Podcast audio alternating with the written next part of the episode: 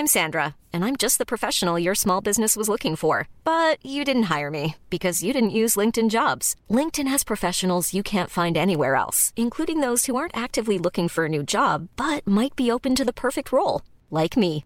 In a given month, over 70% of LinkedIn users don't visit other leading job sites. So if you're not looking on LinkedIn, you'll miss out on great candidates like Sandra. Start hiring professionals like a professional. Post your free job on linkedin.com/people today. The first guest of the evening is truly a poet. He's an artist. He is a friend and an inspiration to anyone who I think who has ever played the guitar or tried to write poetry. Would you please welcome Gordon Lightfoot?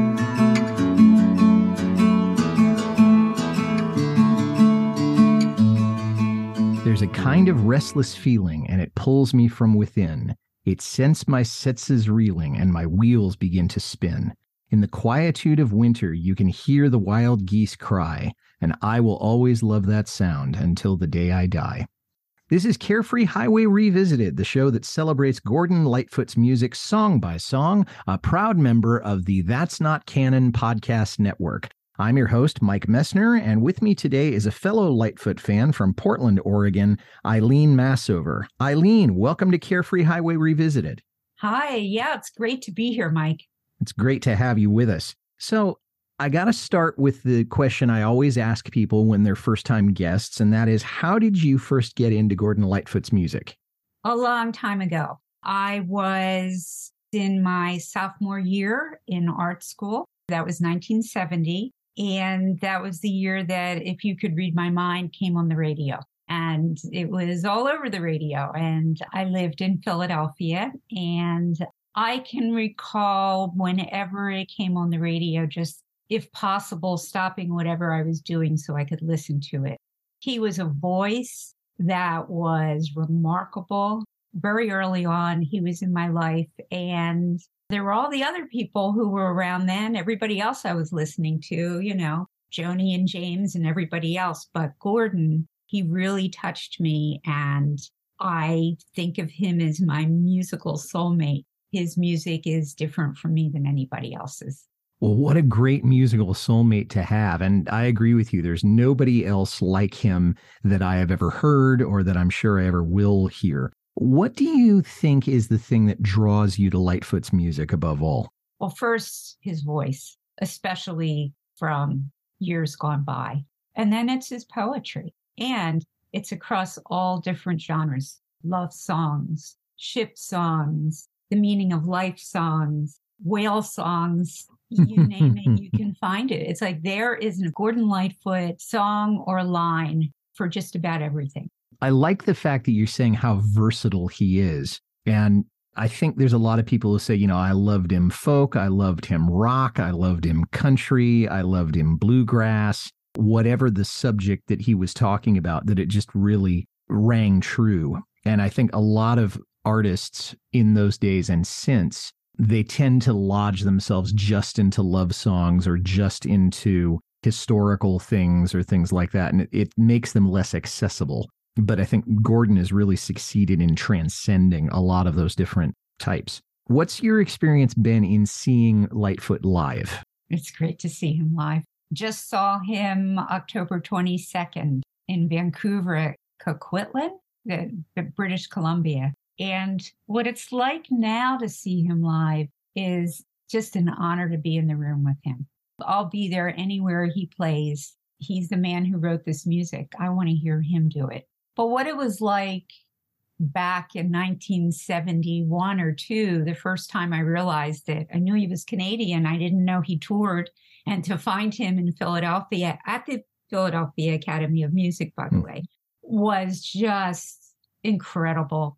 I could get in line and get tickets like front row seats, orchestra pit seats. He was right in front of me. And I'm a photographer. I did a lot of photography back then. So I would bring my Minolta SRT 101 with me to concerts, Tri-X film, push it to 1600, and I took photos off and on during the concert because seeing him was just as important as hearing him.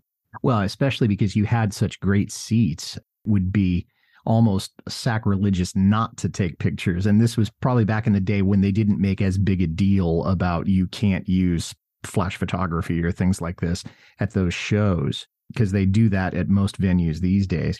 You mentioned the Philadelphia Academy of Music. We'll talk about that in a little bit. Have you ever had a chance to meet Lightfoot? Thankfully, I get to say yes. Wow. Tell us about that.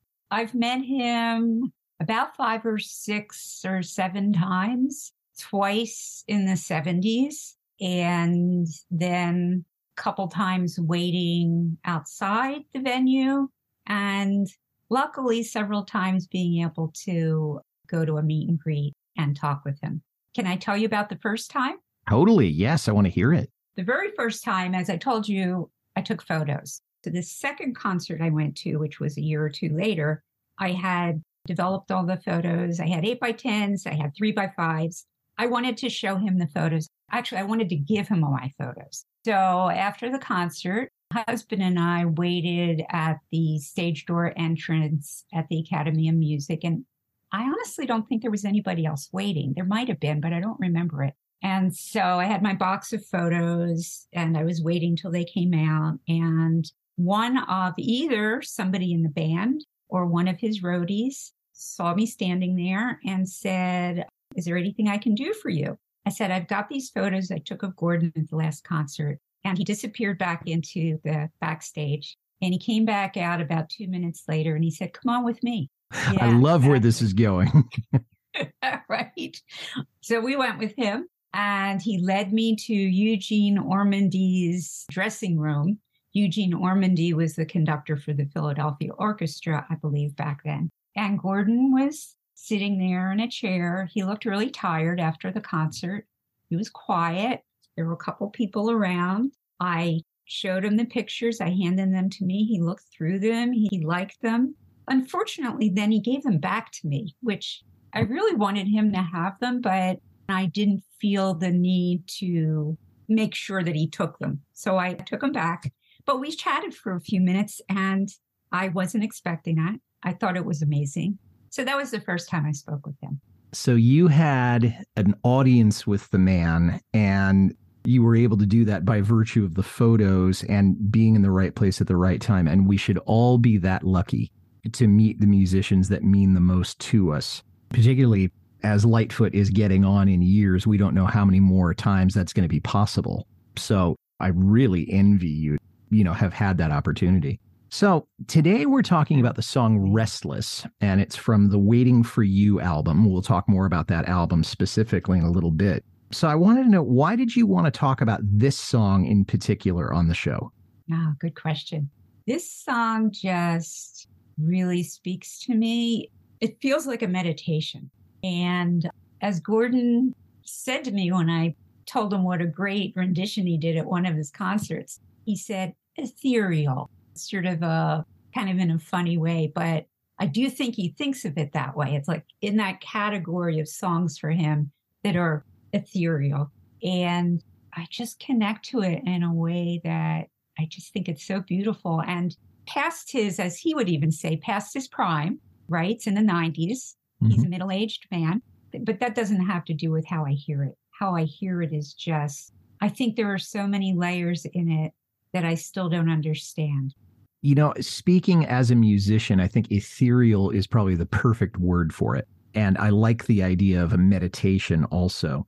And for me, in addition to everything that you've said, which absolutely rings true for me, it's perfectly positioned on what many people consider a comeback album.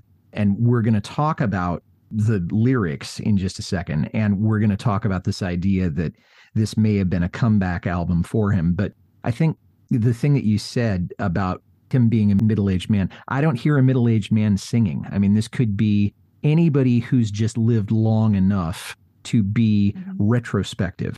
I was that way when I was 18. And I've been that way, at different times in my life since. So in that sense, it's a kind of a universal song, and that's why I love it so much. Now, I got to ask you, do you have any anecdotal stories about the song, how it was important to you at a particular time in your life, or is it just one that has always meant a lot to you? oddly enough, it hasn't always meant a lot to me. I got the album when I came out and I listened to the songs. I kind of put it away. I really didn't connect. I think it was the one song on the album that I felt the closest to, but it's been in recent years that it's come back to me. I think he started playing it in concert in recent years, up until he didn't play it at the last concert I went to, and I was kind of disappointed, but he's played it at like the last 5 concerts I've gone to. So I think hearing him singing it in concert really brought me into it, because it gets very quiet. There's no drums in this song that I could hear. It just took on a meaning for me that I hadn't quite gotten to before. Yeah, there is some percussion, but there's no drums in the sense that we think of them in terms of a rock song. And I'll talk a little bit more about that. Is there a time and a place or a setting for you to listen to the song that is just perfect? Or is it just whenever you feel like listening to it? Anytime. I'll listen to a Gordon Lightfoot anywhere, anytime, close my eyes, there I am. I would say that how I see the setting of the song, kind of like a day like today, it's gloomy out, it's cold out. Yeah. You're talking about the kind of weather you get a lot in Portland, you know, where it's cloudy and it hasn't quite rained, but maybe it's just stopped raining, but it's not raining at that particular moment, where your mind goes all sorts of places. And for me, that's the kind of place that my mind goes to when I'm listening to it. It's a cloudy day. It's late fall. Maybe it's not winter yet, but it's late fall. And as we're going to see in just a second, you can hear birds flying south for the winter. So, you know, it's not going to be long before the snow starts falling, the rain starts falling. It really starts to get cold. And, you know, the earth is going to sleep for a while. So I think we're on the same page with that. Now, I couldn't find very much about the origins of the song when I was looking around. Nicholas Jennings' book mentions it twice in the entire thing. I do know that this is his first album in 7 years. He had said that East of Midnight was going to be his last album. And then 7 years later, he comes back in the early 90s. And in the midst of the grunge and the other sort of mechanical music coming out of the late 80s into the early 90s, here comes this lot of acoustic stuff. And it's pretty sensational to have that. We know that he'd been sober for about 10 years, and we know that one of the reviews, I think it was on allmusic.com, said, if you were worried that sobriety and serenity were going to damage Gordon Lightfoot's muse, you don't need to worry, or words to that effect. So when I started thinking about where this song came from, I thought of the word restless, and the word restless means you're not able to relax. You are feeling either anxious or you're feeling bored. And I have to wonder whether Lightfoot might not have been feeling one or both of those things as a result of this 7-year hiatus since he'd put a record out. So I'm wondering, do you agree with that? I mean, 7 years is a long time to not do what you're called to do. Do you think, I mean, just putting it in a personal, if you couldn't do art for 7 years, do you think that you would feel like it's just exploding out of you? Would you feel the same kind of restlessness that we're talking about here? You know, I haven't done a lot of art in recent years, so that's a really interesting question. And sometimes I do feel that way. But it's interesting that for all the music that consumed his life previously, 7 years, not putting out an album. He was doing concerts, I think, because I believe I saw him during that time. Yeah, he was. So I don't know. I don't totally have a take on that. I also kind of looked at what restless means, finding it difficult to keep still, dissatisfied, or wanting something else. So was he wanting more music, looking for something else? It's possible the writing wasn't happening for him as much. And that may have been the reason he said, okay, I'm going to stop after East of Midnight. But I do think that it's a very apt title for the song. And as I said, the song is perfect because he's saying, I'm back, and maybe here's the reason why I was gone for so long, or why I decided to reemerge, because I was feeling this sort of restlessness. And I may be completely wrong. He's never gone on record about it as far as I know. We'll be right back to our conversation with Eileen Massover about Restless. But first, a word from a podcast partner or two. The world at war. Two lives in the balance. Who will live to see another day? The leader of the free world or a man falsely accused of treason? In this new dramatic audio series, A Date with Death, Helen Meeker has to make that choice, and time is running out. Assigned to exposing an espionage ring operating on American and British soil, Helen must outwit bank robbers, avoid booby traps, and even have dinner with a dead man. When the date with death is over, who's picking up the check? Ace Collins' best-selling World War II novella, A Date with Death, comes to life in this production by the Long Highway Players. Available on Acast and coming soon to a podcast feed near you, A Date with Death is a proud member of the That's Not Canon podcast network. Have you ever taken a great high school history class? If you have, then you'd probably agree that the one thing that made it so enjoyable was your teacher. And understandably so. At their best, history teachers are vibrant storytellers, leading you on a gripping, fun, fantastic learning journey. But sadly, we know it can be pretty difficult to continue that journey after graduation, with no one there to be your entertaining tour guide through the world of dense, obscure historical research. Fortunately, 20-Minute History is here to help with that. It's the new podcast that aims to be your very own high school history teacher for everything you didn't learn in high school. Come join us as we explore commonly unknown histories in our informative, engaging, and amusing 20-minute episodes. It's 20-Minute History, out now on all your podcasting platforms.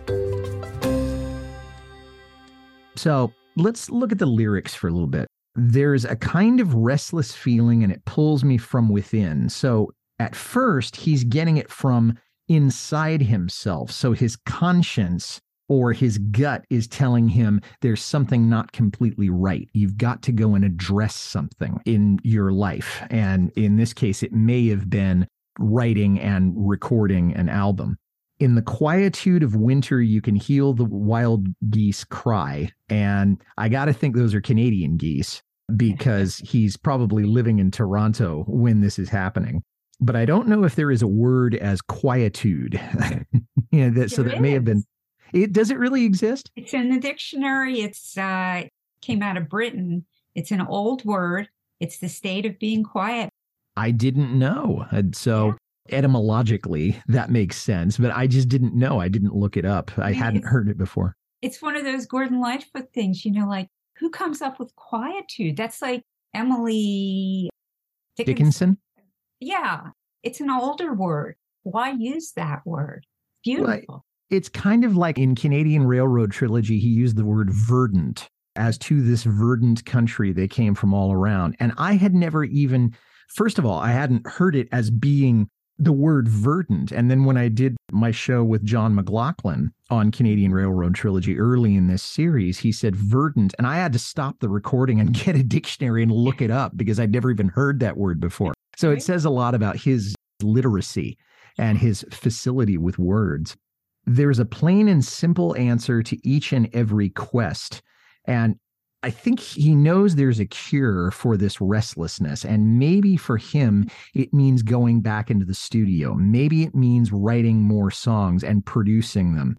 And the joy that comes from being with the band and creating something out of thin air, which he did all the time in the 70s and then in the 80s and the 90s, that wound down. And now he's back as somebody who he would be 54, I think, or 55 maybe when he released this album. So certainly had living under his belt.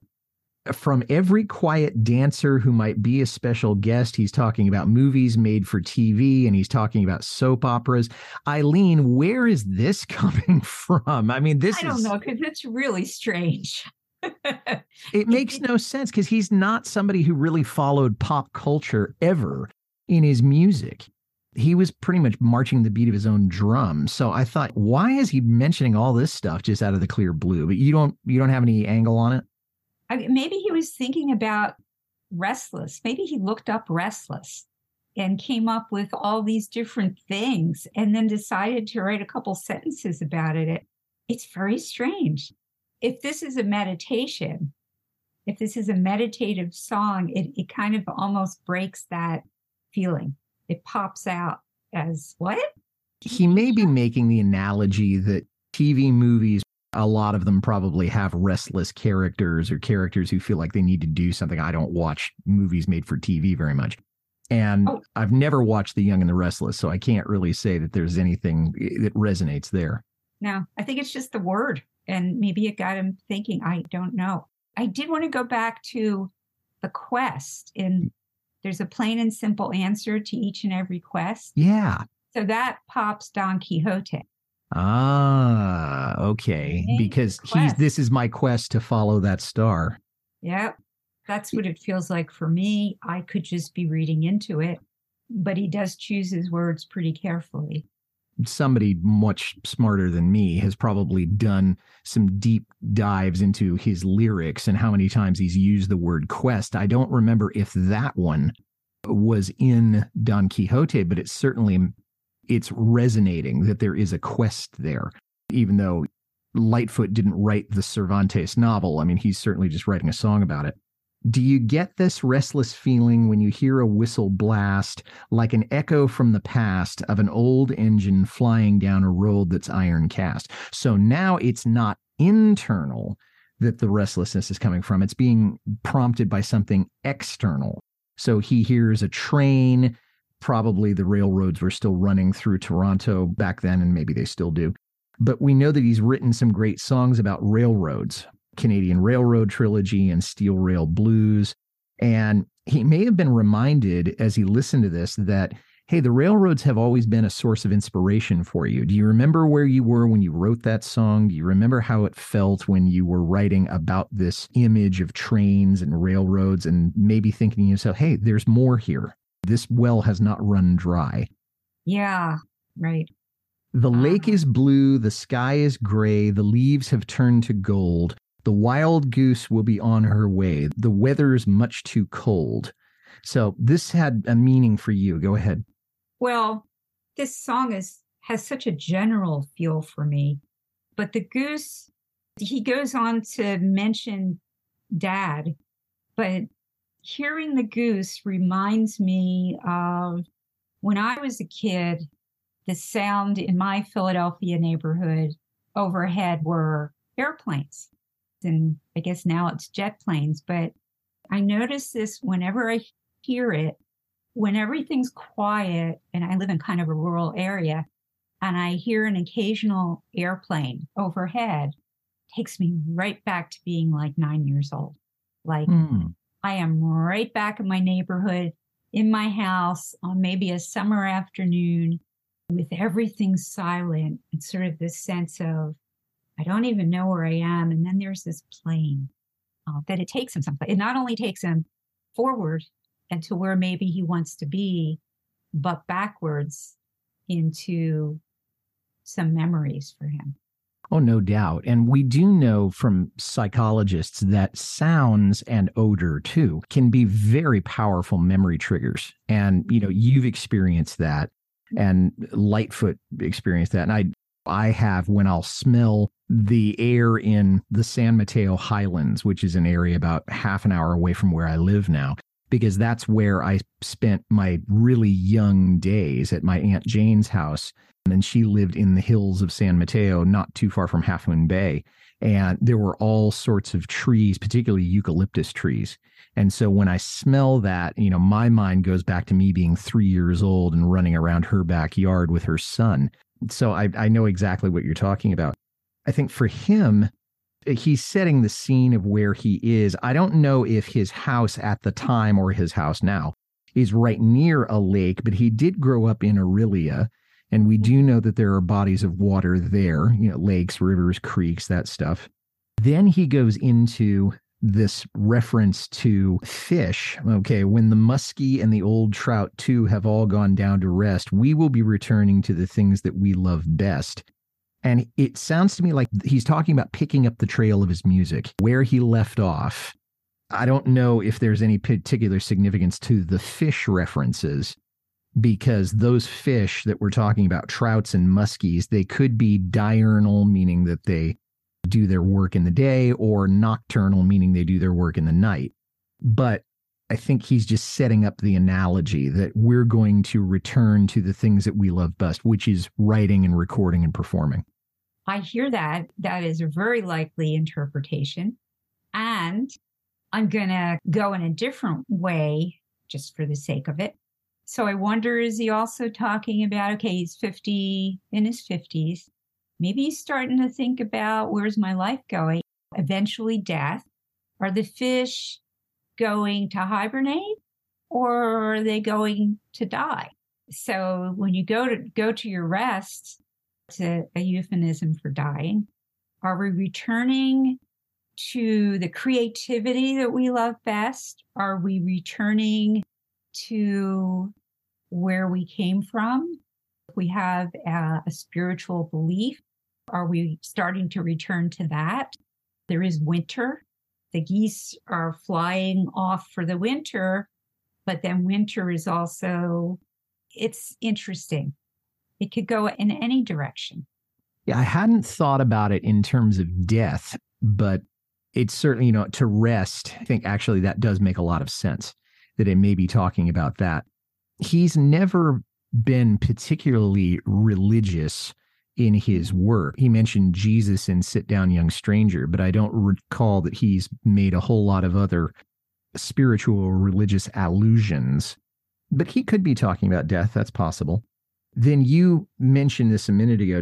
Do you get that restless feeling when you think about your dad and the scrimshaw that he had of an old schooner roving neath a sky that's ironclad? So again, he's getting it from within, thinking about something. I have no idea whether Lightfoot's father was a sailor or a devotee of the ocean, so he may not be talking about his dad. But we also know, and this is another thing that's derivative, is that in addition to railroads, one of his favorite topics is schooners. Ghosts of Cape Horn, Wreck of the Edmund Fitzgerald, Ballad of Yarmouth Castle, just to name a few. So maybe something reminds him, hey, you wrote these great songs about sailing vessels, and again, there's more to do here. And what if this is a memory about his dad, who died when Gordon Lightfoot was in his 30s? His dad was 63. I did a little looking. Yeah, good. In prep. What if he is talking about his dad? What if his dad did have a scrimshaw that maybe he had on his desk? Or I don't believe his dad was a professional sailor. I think he owned a business. I read that he owned a business for 30 years. But what if this was something that his dad liked? And that old schooner, when I first listened to this recently again, schooners are typically what were etched into scrimshaw. So right.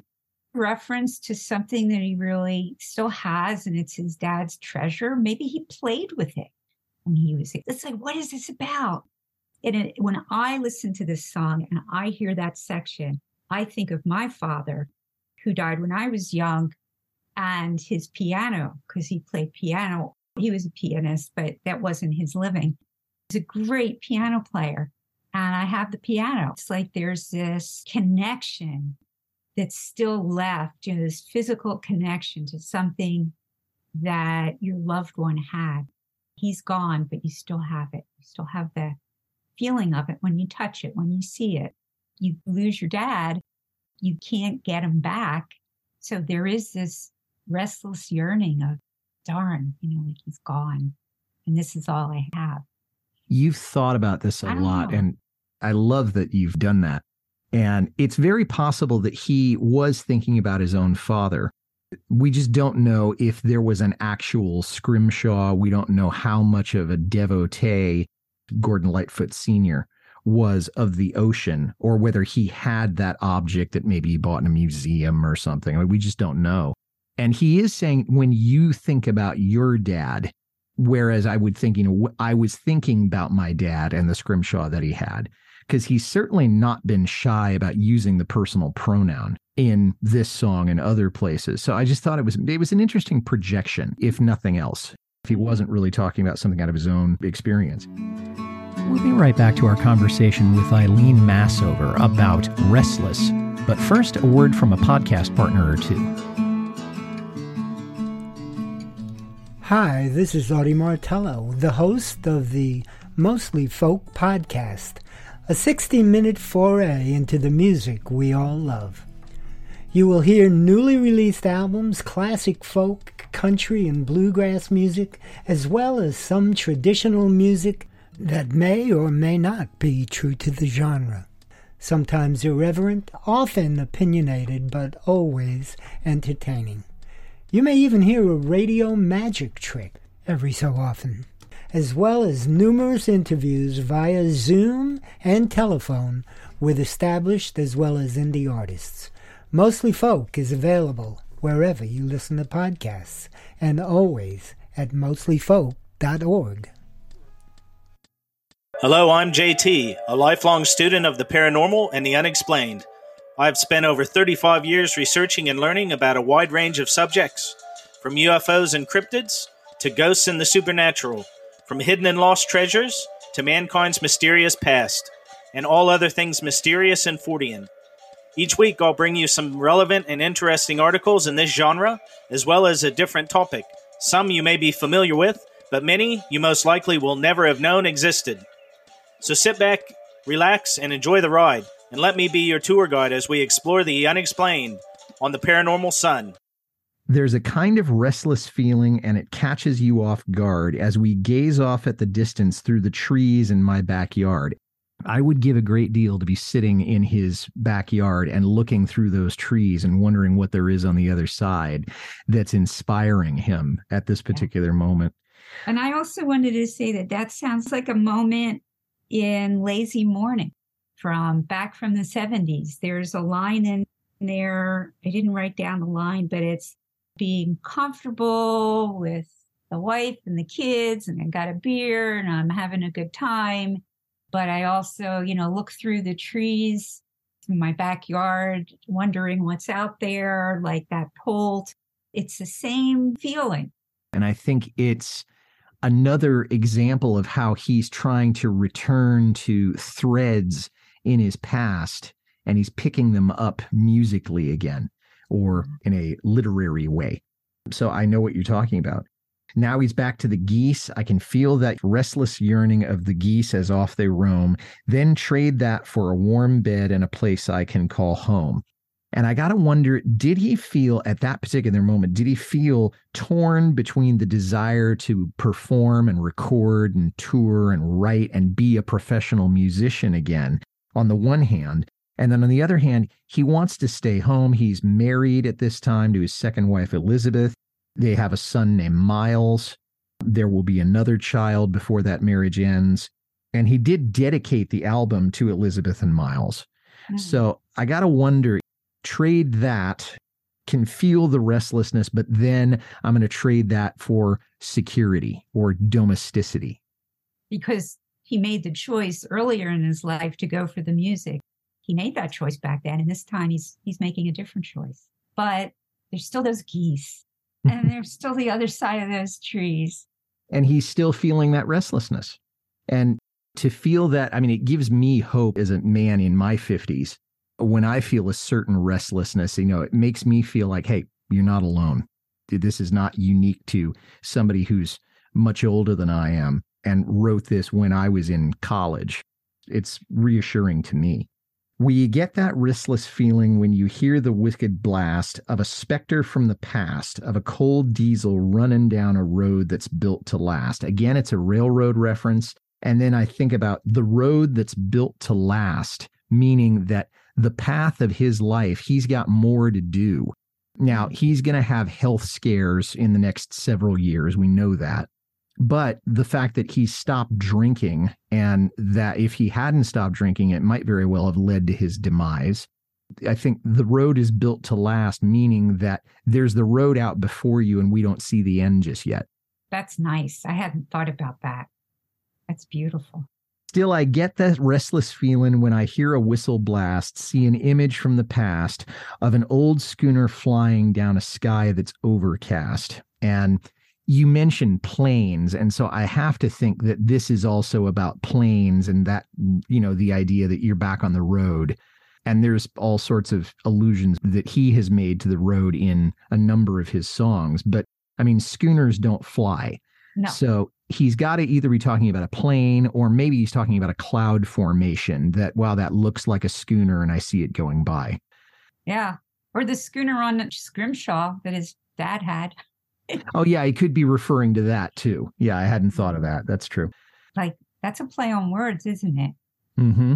Overcast, cloudy, overcast, a sense of something that you can't get through.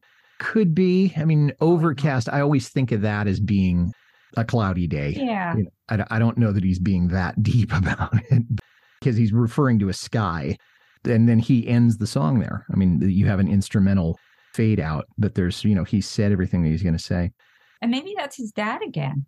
It could be his dad yet again. Yeah. Again, he's never gone, as that I could find, he never said, well, this is a song about some cathartic experience that I had and related to my father, although it certainly could have happened that way. He's just never explained it. And he doesn't owe us anything. He doesn't have to. No, he doesn't. And but it's so, the long, was it? It's almost a whistle sound, but that long sound at the beginning, the long sound at the end is framing the entire song. When I think about meditation and in groups or small groups or even alone, there's a chime or a mantra that you start it with out loud, and then you go into the meditation. And then at the end, you can ring it again and come out of it. I had just had that image today that... what if that sound leading us in and then taking us out? It really is holding the song. Like, what would it be without that?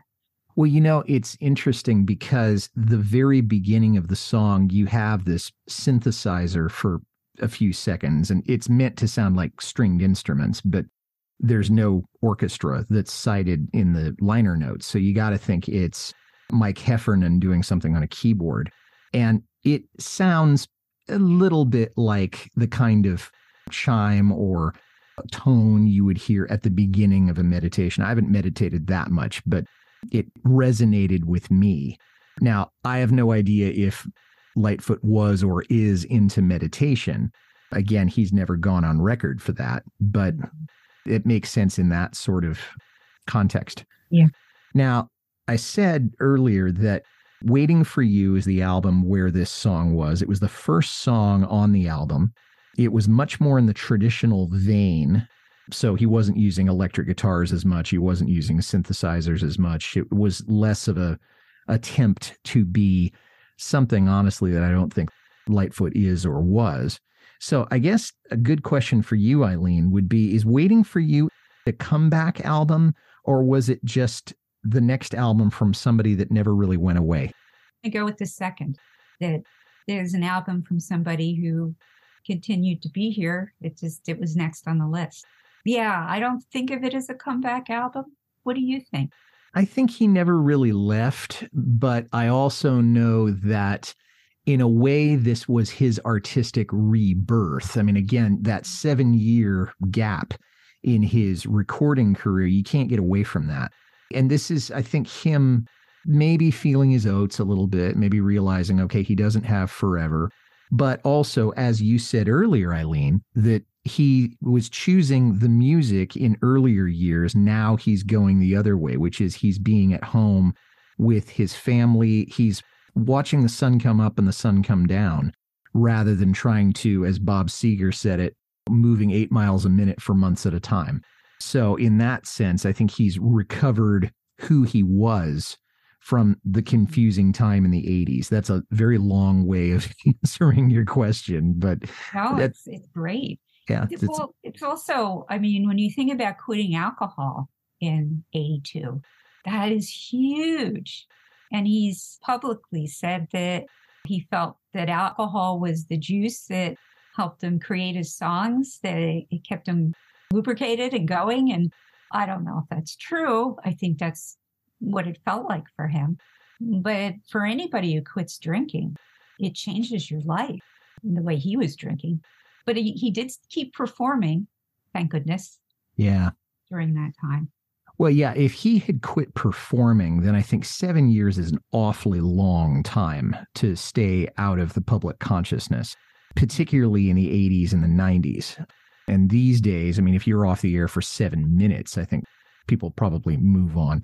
I can tell you that what I've heard is that people who get sober, who get rid of the burden of alcohol or drugs, they will tell you that any day they're alive and awake, it's Christmas. You know, they're just happier than clams. And I think Lightfoot was that guy to some degree during those years. The album did go to number 24 in Canada. The song was not released as a single. I think there were 2 or 3 singles released from this record, but this wasn't one of them. The album didn't chart in the US or the UK or Australia and New Zealand. So Lightfoot did pay a little bit of a commercial price for being out of the limelight. But on the other hand, I think he was probably more personally satisfied during that time than he might have been otherwise. And as you say, he did stay in the performing circuit. He did go on tours every year, every couple of years.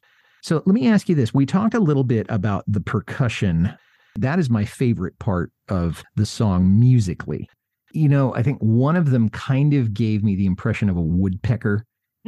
And Barry Keane is somebody that I'm trying to get on the show, and maybe he can talk about it at some length if I ever do get him. But it does give this kind of forest feeling and adds a little bit of mystery. And I don't know if that was Barry thinking of it or whether it was Gordon who was saying, hey, add that in. Because we know Lightfoot produced this album himself. He did not, you know, have an outside producer.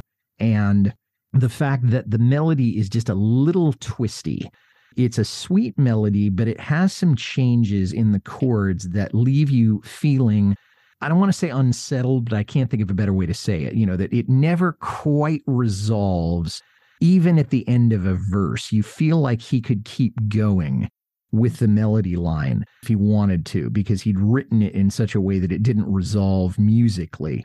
So the percussion and the melody, those are my favorite musical aspects of the song. What about you? What was your favorite musical part of it? I think I feel the same way.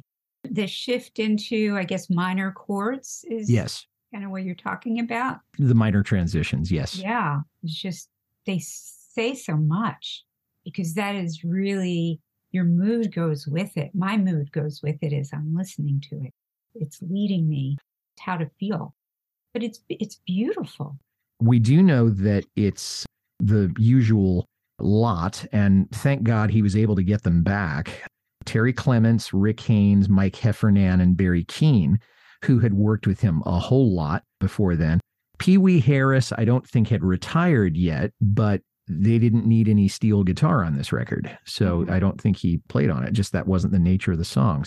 But as you were talking about Philadelphia, which I love, I've only been there once, but I really had a good time when I was there. The very first time he ever played this song was at the Academy of Music in Philadelphia. In September of 1992, after it had been recorded, but before the record was released. So I think he was saying, hey, there's a record, you're going to get a preview of a tune on the next album. And then the last time he played it was about 9 months ago, and he played it at the Tarrytown Music Hall on April 8th of 2022. He's played it almost 700 times in concert, you know, between that, 677 times last count. It is his 11th most played song in concert. Wow. So I know that'll do your heart good, both for the Philadelphia reference, right, and for the frequency that it's played. There are 2 official covers I could find of this song. Jerry Candiston, who was on my show recently, and his episode will be coming out in the next few weeks. And then Mark Davis and Laurie Matheson both have done this song. I have not heard either one of them, but I'm wondering if you have, and if so, if you have any thoughts. I have not. I have only heard Gordon's. Is there anybody from either modern music or other musicians that you think could do a decent job on this? You know, the first name that came to my mind, just because I get her feed on Facebook, is Janice Ian. However, she's just retired from music because of her voice. I don't know exactly what's going on, but she's still alive and well. I could have imagined her doing it. She has a strong voice and a quiet one at the same time. I can't think of anybody else right now. I thought of James Taylor. Harry Chapin, God rest his soul, would have been another person, although Harry was not known for doing songs that were written by anybody else. He wrote most of his own stuff. And then the other person that I thought of, as you were saying, and I'm not real acquainted with Janice Ian's music, but I am a little bit more acquainted with Holly Neer. Again, Holly doesn't do many things that she doesn't write herself, but I think if there were another woman who could do it, you might have to change some of the lyrics just to make it more appropriate. But I think Holly might be able to do an okay job with it as well. What do you think of K.D. Lang? Don't know her well enough. I mean, this is not a country song in the classic sense. So I'd have to think about whether K.D. could do it. I mean, she certainly has the vocal chops. I just don't know if she'd bring the same kind of feeling to it. I don't think of her as country. That's very interesting. Yeah, I have to think about it. So, Eileen, as we're sort of wrapping up here, any other thoughts on this song that we haven't already covered? I just love to be able to sit down and listen to it and just allow it to wash over me. That is mostly how I think about it. And like so much of his other work, it's almost always new to me, no matter how many times I hear it, particularly this song, because it's got so many different things happening than a lot of his other stuff. Yeah, it's a very deep song, and it's got a whole lot of levels to it. And that's probably why it's endured and why he plays it so often. So, Eileen, I wanted to thank you for taking the time today. I know it's something that we've been talking about for a while. This was a lot of fun to talk about a very beautiful song, and we did it in good company. And I hope I can have you on the show again sometime soon. Oh, thank you so much, Mike. I'd love that. And thanks for listening, everybody. If you like this well enough to listen to the whole thing, tell somebody about it. Carefree Highway Revisited is on Apple, Spotify, Acast, or wherever you get your listening matter. Our website is www.lightfootpodcast.com. I'd like to make a special request for you to visit my Patreon page. I love this show so much, and I want to keep it going, and you're in a position to help. Please head over to www.patreon.com/carefreehighwayrevisited. $1 or $2 a month is all I ask. You can reach me, Mike Messner, at teachermike72@gmail.com.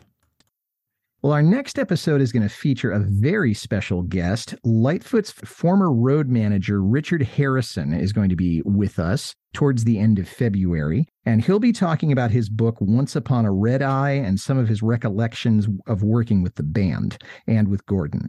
Until then, for Eileen Massover, this is Mike Messner reminding you, run for the roses, but don't forget to stop and smell them. We'll see you next time.